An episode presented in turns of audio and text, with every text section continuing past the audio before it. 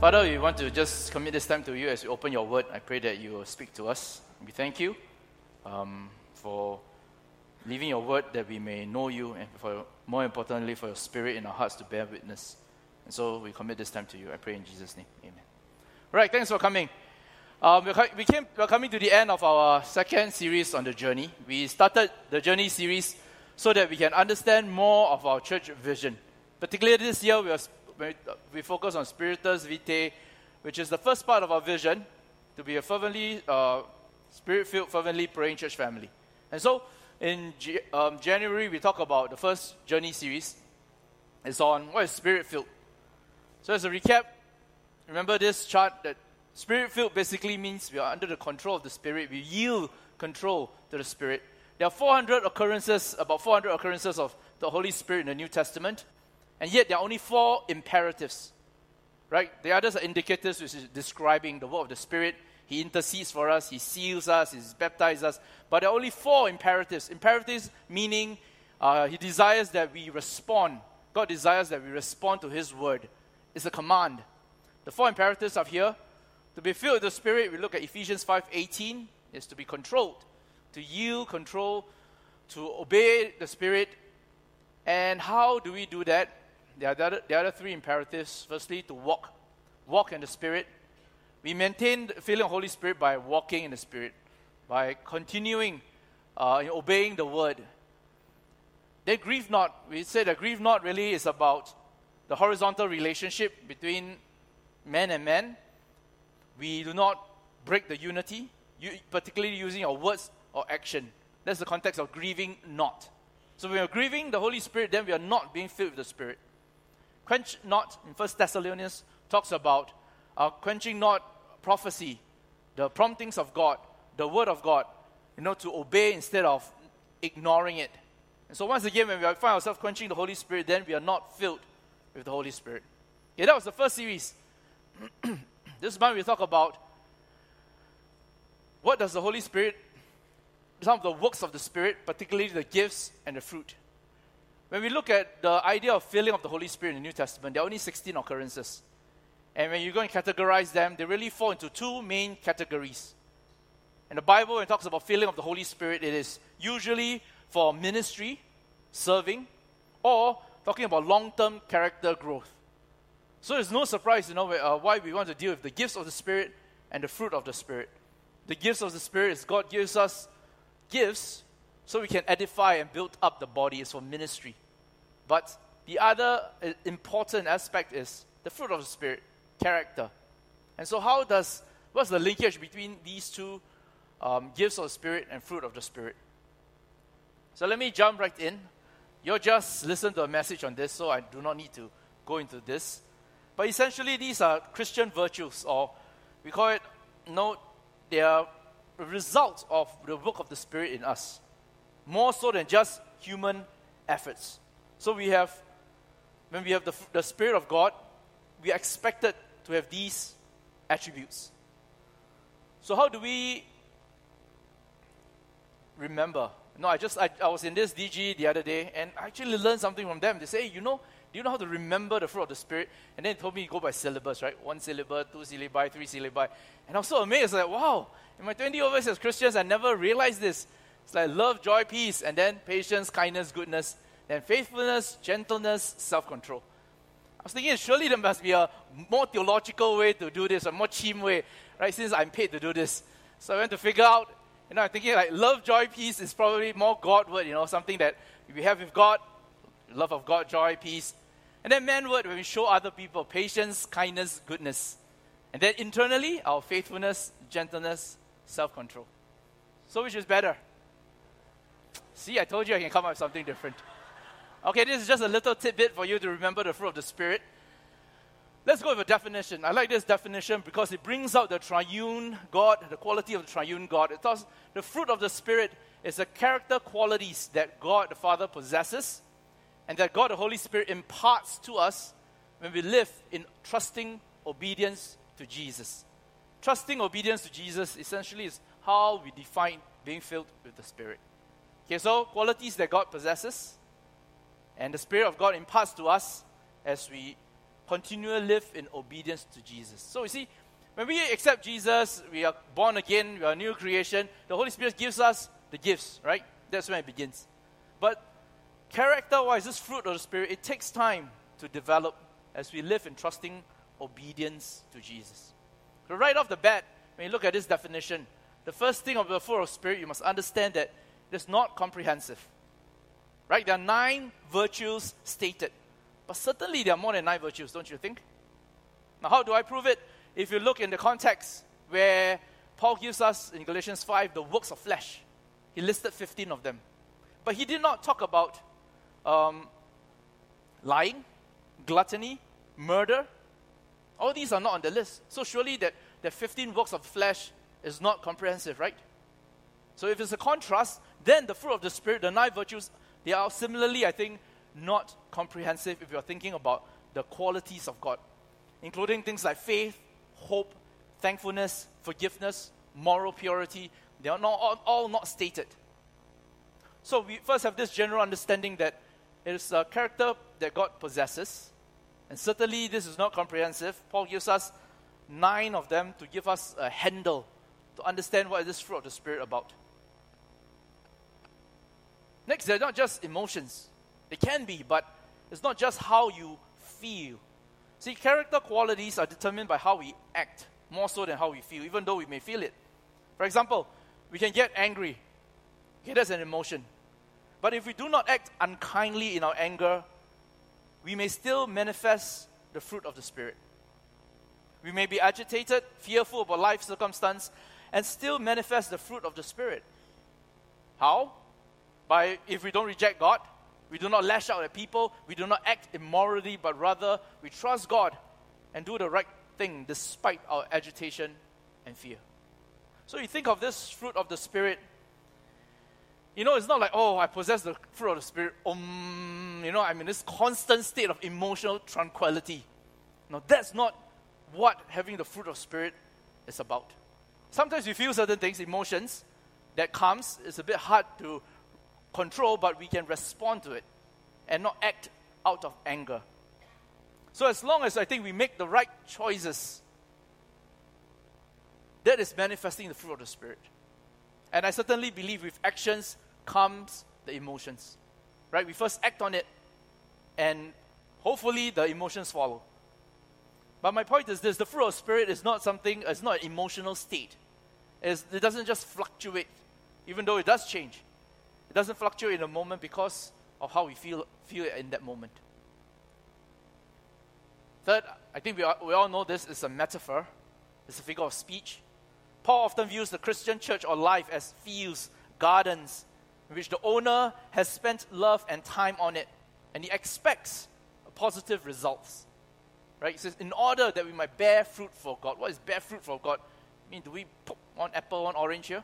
No, right? It is a character, it could be in how we influence people and impact lives. But it's a figure of speech of how we should respond positively. Another example, Ephesians 5, we walk in the fruit of light. And he defines it as goodness, righteousness, and truth. And some of these are not in the nine aspects of fruit of the Spirit. So again, we see when we follow Jesus, we walk in the light, we expect to have some manifestations. Philippians 1 is the same. Okay, Ephesians 5 1 is the opposite, right? How, what, when you learn something, you learn its definition, but you also learn its opposite. It says, Do not participate in unfruitful deeds of darkness, referring to people who are unregenerated, walking in darkness. It says their deeds do not have positive manifestations, results, and so we call it unfruitful. So when we look at this fruit of the Spirit, straight off we think, understand that they are character virtues of God, they are not comprehensive. It's not just our natural character, but God gives it to us. It could be part of our char- natural characteristic, but it is also not. So we cannot say that, oh, I'm like that, you know, I'm always impatient. So I can never have patience. The idea of the fruit of the Spirit is when we have the Holy Spirit of God and we live in trusting obedience in Christ. The Spirit of God enables us to demonstrate such characteristics. So the list goes on. It's not just a feelings, it's a matter of choice. and the expected changes because of the Holy Spirit who lives in us and by the filling of the Spirit as we yield control to Him. So, the question I'd like to ask is where did Paul get this image of fruit? Have you wondered? Like, how did he come up with this? Is it the Holy Spirit just drop it in his in his mind? Then he, in you know, he's, he's kind of zoned out high or something and just writes the word of God. No, certainly Paul reads scripture, and scripture of his time is the Old Testament, and he gets his idea from the Old Testament. So I did a search on fruit in the Old Testament, and of course you have all, all kinds of fruit, right? This fruit, that fruit, but I had to go and sort them out and came up with these four main texts. There are certainly others, but just a quick run through to give us an idea of what Paul was thinking about when he wrote Fruit of the Spirit. Yeah, I had to come up with different things, okay, because I know Pastor Peter just talked about it, so I had to sit there and think, what can I say that he, he didn't say? okay, anyway. Okay, first, when you think about fruit, I think this Psalm 1 comes to mind. Psalm 1 is definitely the jewel of the Psalter. Right in front, the Psalter, of course, is broken into five books. In the first book, first Psalm is actually Psalm 2. Psalm 1 is actually a, the first Psalm of the entire Psalter, 150 Psalms. And it says, How blessed is the man who does not walk in the counsel of the wicked, nor stand in the path of sinners, nor sit in the seat of scoffers. He who meditates on the law will be like a tree planted by a stream of water.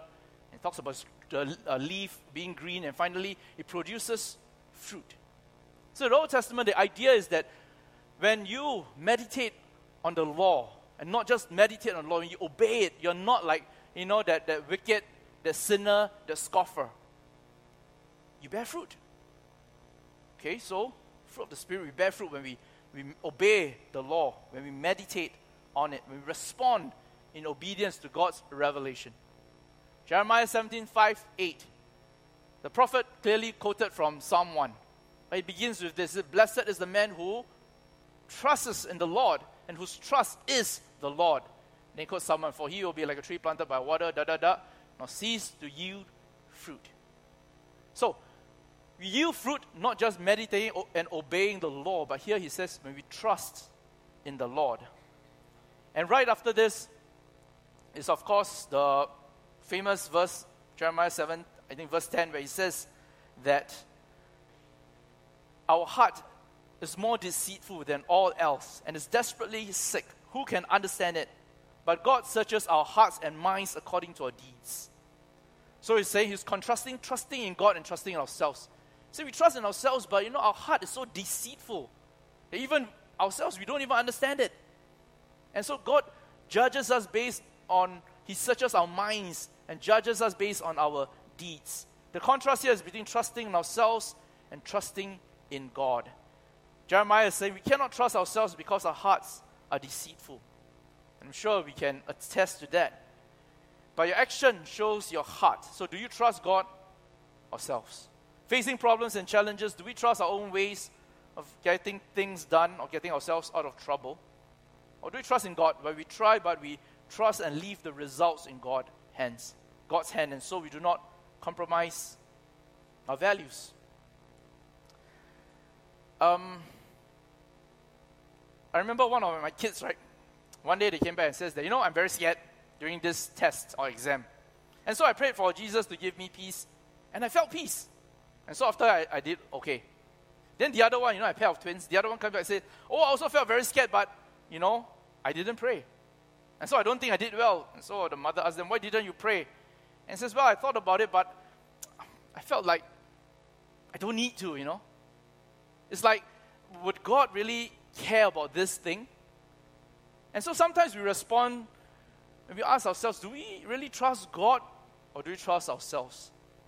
And the key to knowing it is actually how do we actually respond? What do we do? To depend on ourselves to get out of trouble? Or do we trust in the Lord by praying, committing to Him, but yet, of course, we still have to do it? There's a difference. Do we trust in ourselves or trust in God? Psalm 92 is interesting. It says that the righteous man will flourish like a palm tree. Planted in the house of the Lord, they will flourish in the courts of God. They will yield fruit in old age. There's a contrast between the grass that will soon perish and the palm tree and cedar tree, which enjoy a long, fruitful life. Now, what's the difference? The secret here is in, planted in the house of God. The psalmist is saying his source of life is to be found in the house, house of God, in the courts of God, that God is with him. He feels like his heart, he feels the heart of forgiveness which flows from the altar. He has been cleansed by the water of the laver. The light of the golden lampstand has fallen on him, and his prayers, like incense, have been presented to the throne of God.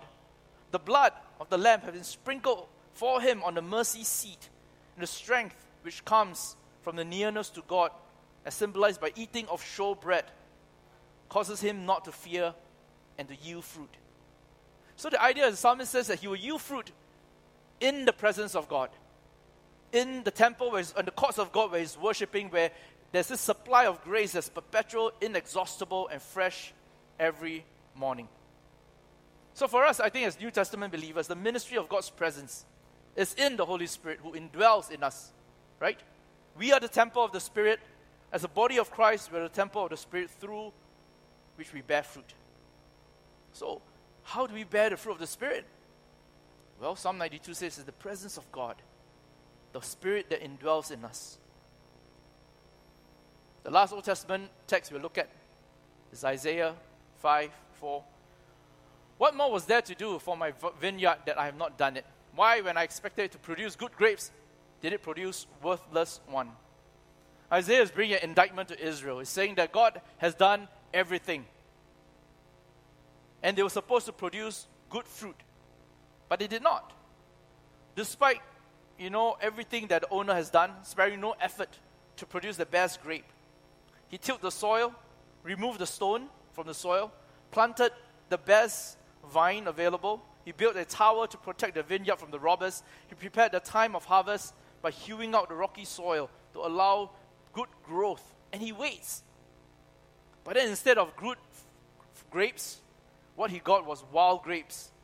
And so he disclaims responsibility. He says, What else can I do? So the idea here is that Israel was not producing fruit. And then Isaiah will go on to say that one day they will produce fruit.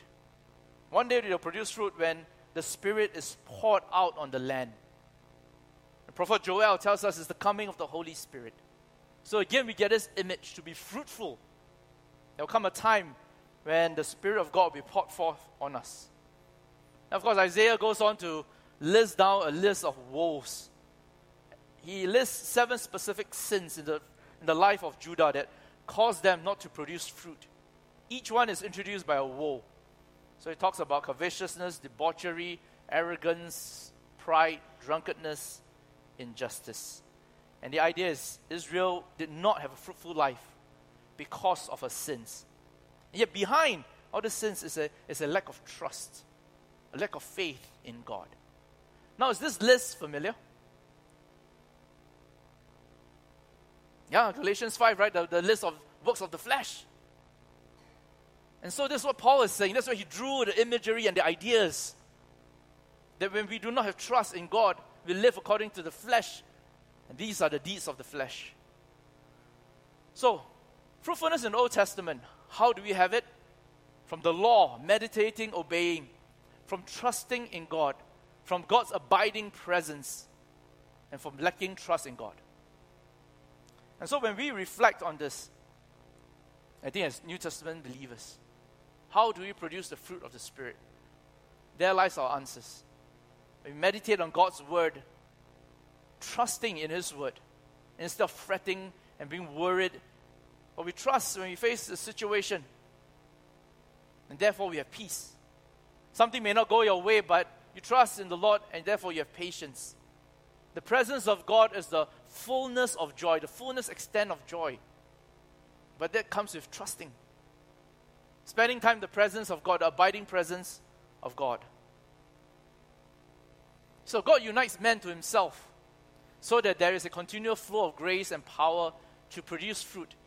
Just as a sap produces fruit on the tree, man is to trust in the word, obey it, meditate on it, delight in it. Under these conditions, fruit is inevitable and God is pleased. The surrender of our control to the Holy Spirit. Again, the same concept of being filled with the Spirit. When we have the Spirit of God, we are expected to bear fruit. So let's go back to the definition. The fruit of Spirit is really a character qualities that God possesses. The Holy Spirit imparts to us and live in trusting obedience to Christ. These nine graces or virtues are lifestyle of those indwelt and filled with the Spirit. It's a contrast with the works of flesh. It's not a result of observing a legal code, but an empowerment of the Holy Spirit. So it's like the Sermon of the Mount in a nutshell. It's like the extension of 1 Corinthians 13 on love. And ultimately, we think about fruit of the Spirit is Christ likeness, Bro- broken down to nine aspects so that we have handles of what it means to be Christ like. There was a time when I look at my own life and I say, wow, I think there's something wrong because I don't demonstrate any part of this fruit. You know, I'm anxious, I'm upset with people, I'm impatient. And I realized, you know, I was not trusting God in my situation. Dry, I feel dry, I, I was not close to God, and so I, was no, I have no patience for people. And so how? Well, says scripture says we seek God, seek the filling of the Holy Spirit, walk in the Spirit, grieve not the Spirit, quench not the Spirit. And so I began to evaluate, you know, especially a part about grieving not. The relationships in my life, how are they? You know, my colleagues, with my wife. And as a result, I knew that I had to seek out reconciliation. Because there are these issues in the past, unforgiveness that have been eating in my soul. And so I ask you today look at yourself. Are you bearing the fruit of the Spirit? There was this other time I was sitting in Toast Box writing my sermon, and I felt so unable to concentrate. Lots of worries, and and it happened that you know that day was actually Thanksgiving in the States, and so I just sat down and wrote out all the blessings and thanksgiving in my life, deliberately trying to count my blessing and to remind myself of what God has done. And it was an interesting experience because after the hour of sitting there, I, I felt like my attitude and my heart changed. It was like a burden lifted up. So all these circumstances that I face are still the same, still the same stress and difficulties.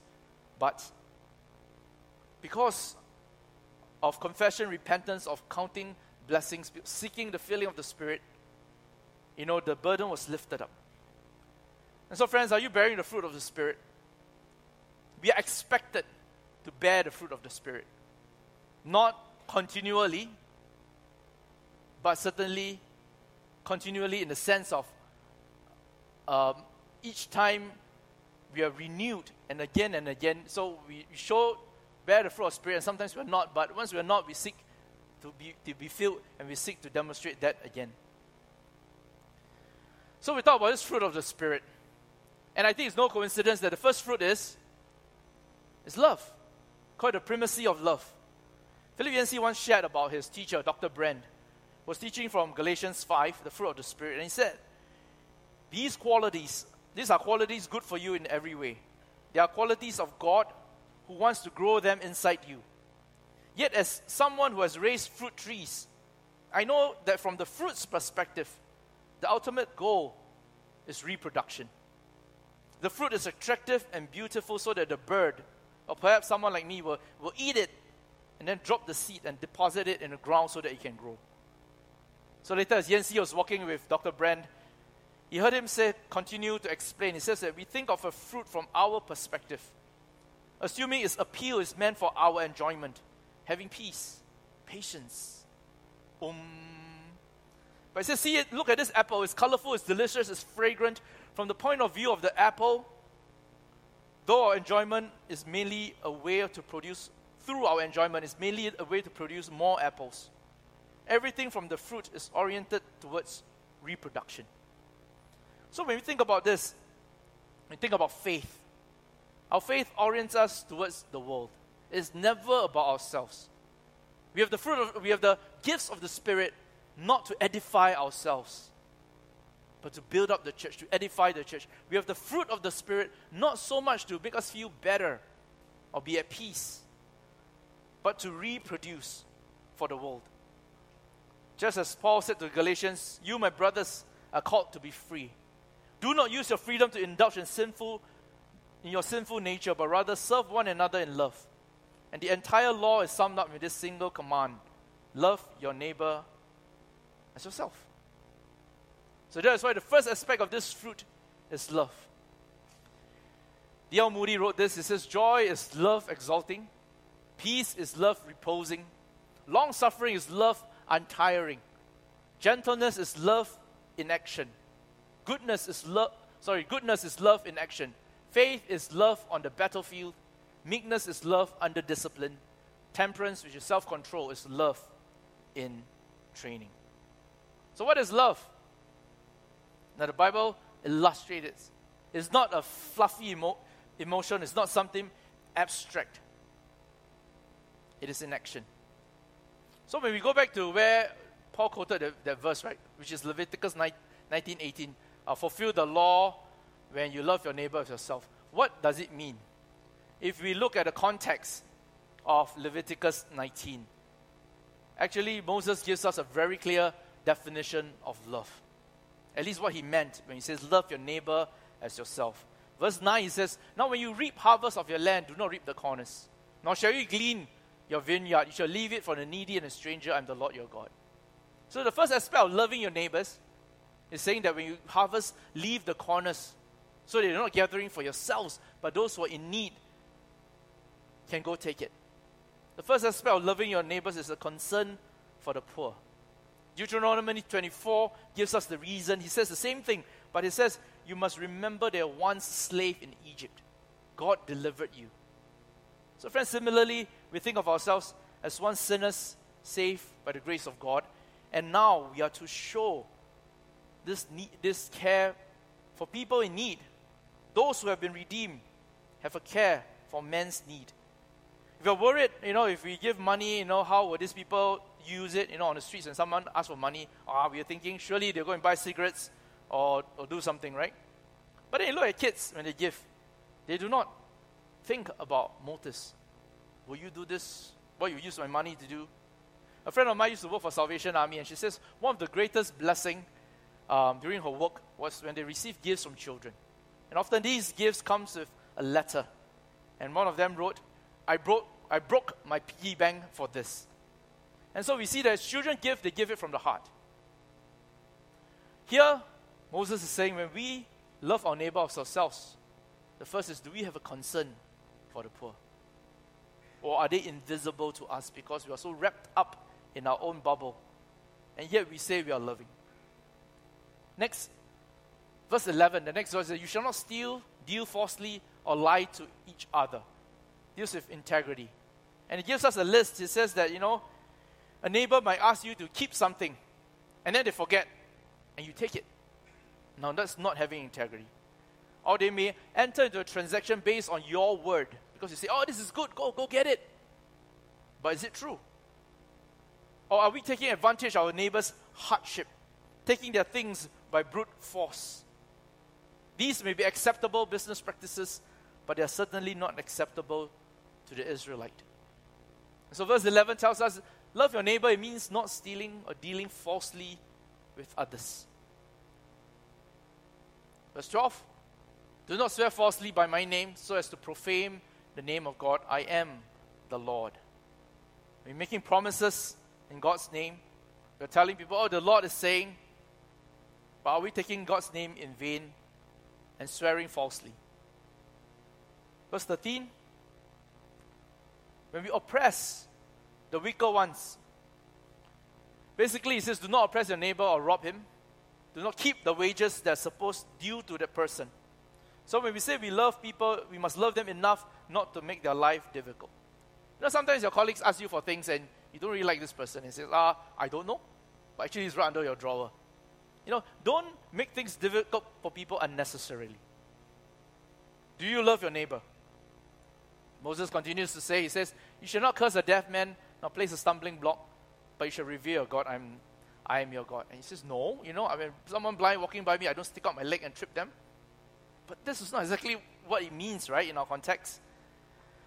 Saying that, how do you treat people with less privileges, who have needs? I mean, last year when that, you know, the incident at, at this old man in the hawker center, he wanted to share a seat with a young lady or guy, and she didn't give him. And then, wow, you know, she, the, the, the, the boyfriend or whoever came charging towards the old man. So I, do, I, didn't, I don't know if you saw that video that went viral or how you felt about it. You know, when people who are being taken advantage, how do we respond? If you were there, what would you have done?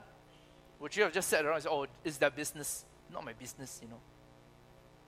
It says, Do not curse a deaf man or, or place a stumbling block before the blind. You shall revere your God. I am the Lord. How do we treat the domestic helpers in our midst? You know, we meet up with the home, uh, uh, the Gen Paul young adults. I think twice a year we meet up with the home ministry, people who have been, uh, who face hardship because they come to Singapore and they work, you know, and face unfair situations. So they go off to this organization. And many times when we meet them and hear their stories, we realize that, you know, it's easy for us to turn a blind side or have a blind spot in our own lives of how we treat others. Verse 16 Do not slander among your people. You are not to act against the life of a neighbor. I am the Lord. The sin of character assassination, of loose talk. When we carry tales and we say, oh, uh, can we pray for this person? You know what happened? And then we spend the next hour t- telling you know, all the sordid details of this particular brother or sister. That we call gossiping. Character assassination, loose talk. I'm sure you heard this story. You know, this lady went up to the pastor and says, You know, I have this problem about, about you know, gossip. What should I do? So the pastor told her, right, go take this feather and uh, to, go to every house of the people they've gossiped about and, and drop a feather. So she did that. And she came back and says, I've done that, now what? And then he says, Can you go back and collect all those feathers? And she thought, It's impossible. And likewise, you know, words that come out from our mouth, mouths, we cannot take back and we say you love your neighbors, then be sure let's not pass on information in a gossipy manner. And some information, maybe that you just do not need to pass on and keep it to yourself, even though you really feel like picking up the phone or texting to your whole cell group. Don't do that. Verse 17 You hate your fellow countrymen, and the heart you may surely reprove your neighbor, but shall not incur sin because of him. He says, If you love somebody, you need to reprove them to speak truth in love. But often instead, you know, we keep quiet, we try to avoid conflicts, and yet behind the person we gossip and we criticize. Particularly in church, in the church, right? We, it's not nice to tell somebody they have done something wrong. Or maybe that person just lack self-awareness. But we keep it in our hearts and we gossip about it. We are afraid of rupturing fellowship. And so we bottle it up. But then the person does not learn. So Moses is telling us that if you love your neighbor, you need to tell them. Speak truth in love. Of course, it's easier said than done, right? I mean, it's easy for me to say that, oh, I'm a sinner and I'm so bad. But the moment you say me, it's like, what? What gives you the right to say it? You may say exactly the same thing as I would admit, but just because it comes out from your mouth, I will not accept it. Well, that's us. So, You see, what I'm trying to show you is that when we talk about love your neighbors, sometimes we think love is an abstract concept, it's a fluffy emotion. But we know the Bible is not. It is always concrete. Concern for the poor, integrity, sanctity of God's name, oppressing the weak, care for privilege, don't gossip, rebuke in love, disposition to bless instead of curse. And I'm sure this list is not comprehensive, but Moses wrote this, and then in verse 18 he says, Therefore, this is what it means to love your neighbors. Because the Israelites are just like us today. Today you ask, What do you mean to love your neighbor? And they ask exactly the same questions, and so it's listed up for them. And so next time when we are boiling over with wrath, imagine that you feel a hand touching you and causing you to hear a gentle voice whispering, But the fruit of the Spirit is love. Next time you say, I'll never speak to you again. I cannot endure you. Imagine a fresh wind fanning your fevered brow, and hear the angel of mercy telling you, but the fruit of the Spirit is love. Next time you're inclined to find fault with somebody, let it chime out and ring out. The fruit of the Spirit is love. If we wish to find fault, it's easy. You will not have to look too long before you find something that needs improvement, something that is wrong, but to what end? Whenever we are bent to the growling business, let's take a pause And instead of growling, we grow. Allow Scripture to admonish you and saying, But the fruit of the Spirit is love. When we feel indignant because we have been badly treated, and you're thinking of returning evil for evil, remember this text that the fruit of the Spirit is love. But we protest and goes, but, but, but it's shameful. But I feel humiliated. And indeed, but Christ was shamed. And he was humiliated. So, how do we cultivate the fruit? I'm not going to jump to this text. I know I've shown you enough. But when we look at fruit, again, John 15 is definitely the text that we need to go to to abide in Christ to allow the love of Christ to indwell in us. Paul says in 1 Corinthians 5 that we are compelled by the love of Christ. John 12 says, Unless a kernel of seed falls to the ground and dies, it remains a seed. But when it dies, it bears much fruit. So when we want to bear fruit, we must die to ourselves. But more so, we must remember the one who died for us, that his love compels us. Again, once uh, my kids, they threw a big fuss. And then they told the mom, it's always the mom, right? He says, I have two voices in my head. One that tells me to make bad choices, that's Satan. And one tells me to make a good one, that's Jesus. And it's difficult to listen to Jesus. So right after that, we were reading our, our having our daily night Bible reading. And it comes to this text where we read, God forgives those who loves us. And that little thing stood up and shrugged it. Ah! The Bible is speaking to me again. And she did something that I never imagined. She took up the Bible and started kissing it. And I was struck. I was thinking, wow, I wish I would never forget what the gospel has done for me. That every time I talk about my Savior upon the cross, my heart be deeply moved. Because, friends, when we say we love one another, we tell people the gospel is merely one beggar telling another where there is food. Mother Teresa once told this story about a, a family that was really poor and hungry. And finally, she was given some rice. And immediately, the woman broke it up into two. And she left. She took one pack and, and half of the food and she ran out. And when she came back, Mother Teresa asked her, Where did you go? She says, I went to my neighbor because they are also hungry. She didn't keep everything to herself, she gave it to her neighbor. And so, do we love our neighbor as ourselves because of the primacy of love? Let me just do a quick recap. In this series, we invited Dr. Clive to come, right? And first, we dealt with those gifts in general. It says that, you know, that, specifically about tongues, um, we look at Acts and Corinthians, they are different. In Acts, it's a known language, in First Corinthians, is not. And then we had a session that talks about um, our church stand, going through our history, what has happened, and why we are who we are today. And importantly for us, um, but we have different camps and m- maybe personally we have different stands, but we come together as a body of Christ. We seek unity.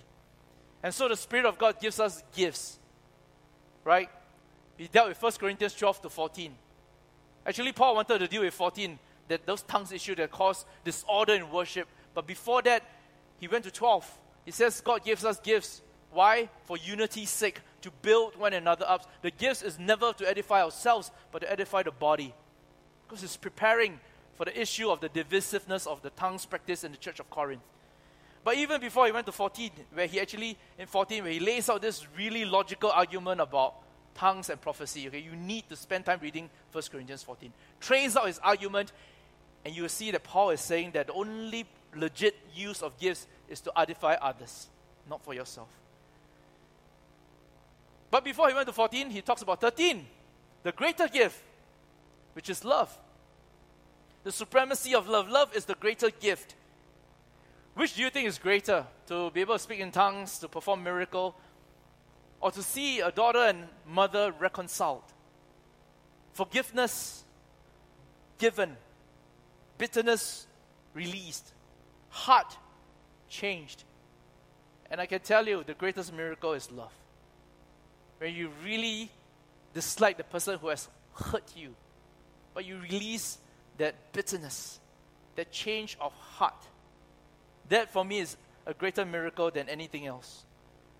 The greatest, the greater gift is love. And so we ask What is the connection between the fruit of Spirit and the gifts of the Spirit? And Paul explicitly, explicitly says it is love.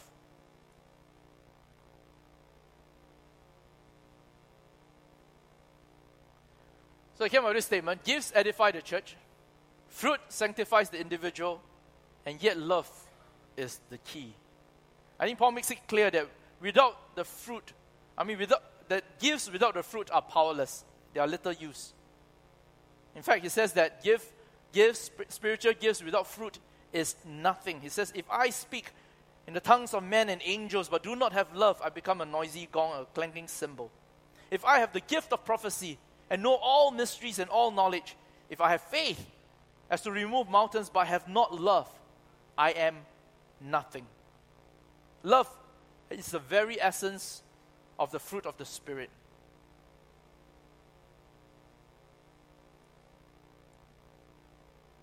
And so when God gives us gifts, is to build up others. But what's important is the inner nature of Christ like character. So both are important. We cannot say that um, as Christians we don't have spiritual gifts. We need spiritual gifts. But at the same time, we also need the inner working of the Spirit of God. So, what's the connection? It is love. Let me end with this. Sometimes we come for worship, and I wonder, you know, um, like, are we like the prophets of Baal in First Kings 18? You know, where they were in the frenzy and they're screaming and they're passionate about worship and fellowship. They worship for six hours and nothing happened, right? They call Baal to send fire to burn those things and nothing happened. Elijah comes up and boom, fire came down from heaven. And their response was, wow, Elijah is such a great preacher. Wow, he could send, uh, perform such a great miracle. No, right? The response was, the Lord is God. They were overawed by God instead of Elijah. And so sometimes I think as Christians on Sundays we gather, we have wonderful time of fellowship and worship. But does it flow out into our, our daily lives? Are we just so focused on Sundays rather than the weekdays of being church? Is there anybody who has ever said, you know, because of your life, they respond and says, the Lord is indeed God? Has anyone been amazed by your peace in your life? By the love that you demonstrated, the joy that you have? Have anybody envied you because of your self control? Have you ever prayed for the filling of the Spirit so that people may know that the change was only possible because of the Spirit of God. The fruit of the Spirit is not just an intellectual concept. It ought, we ought to bear the fruit, and the primary aim of fruit bearing is reproduction. Is to testify to a true and living God that people may be in awe and says, The Lord is God.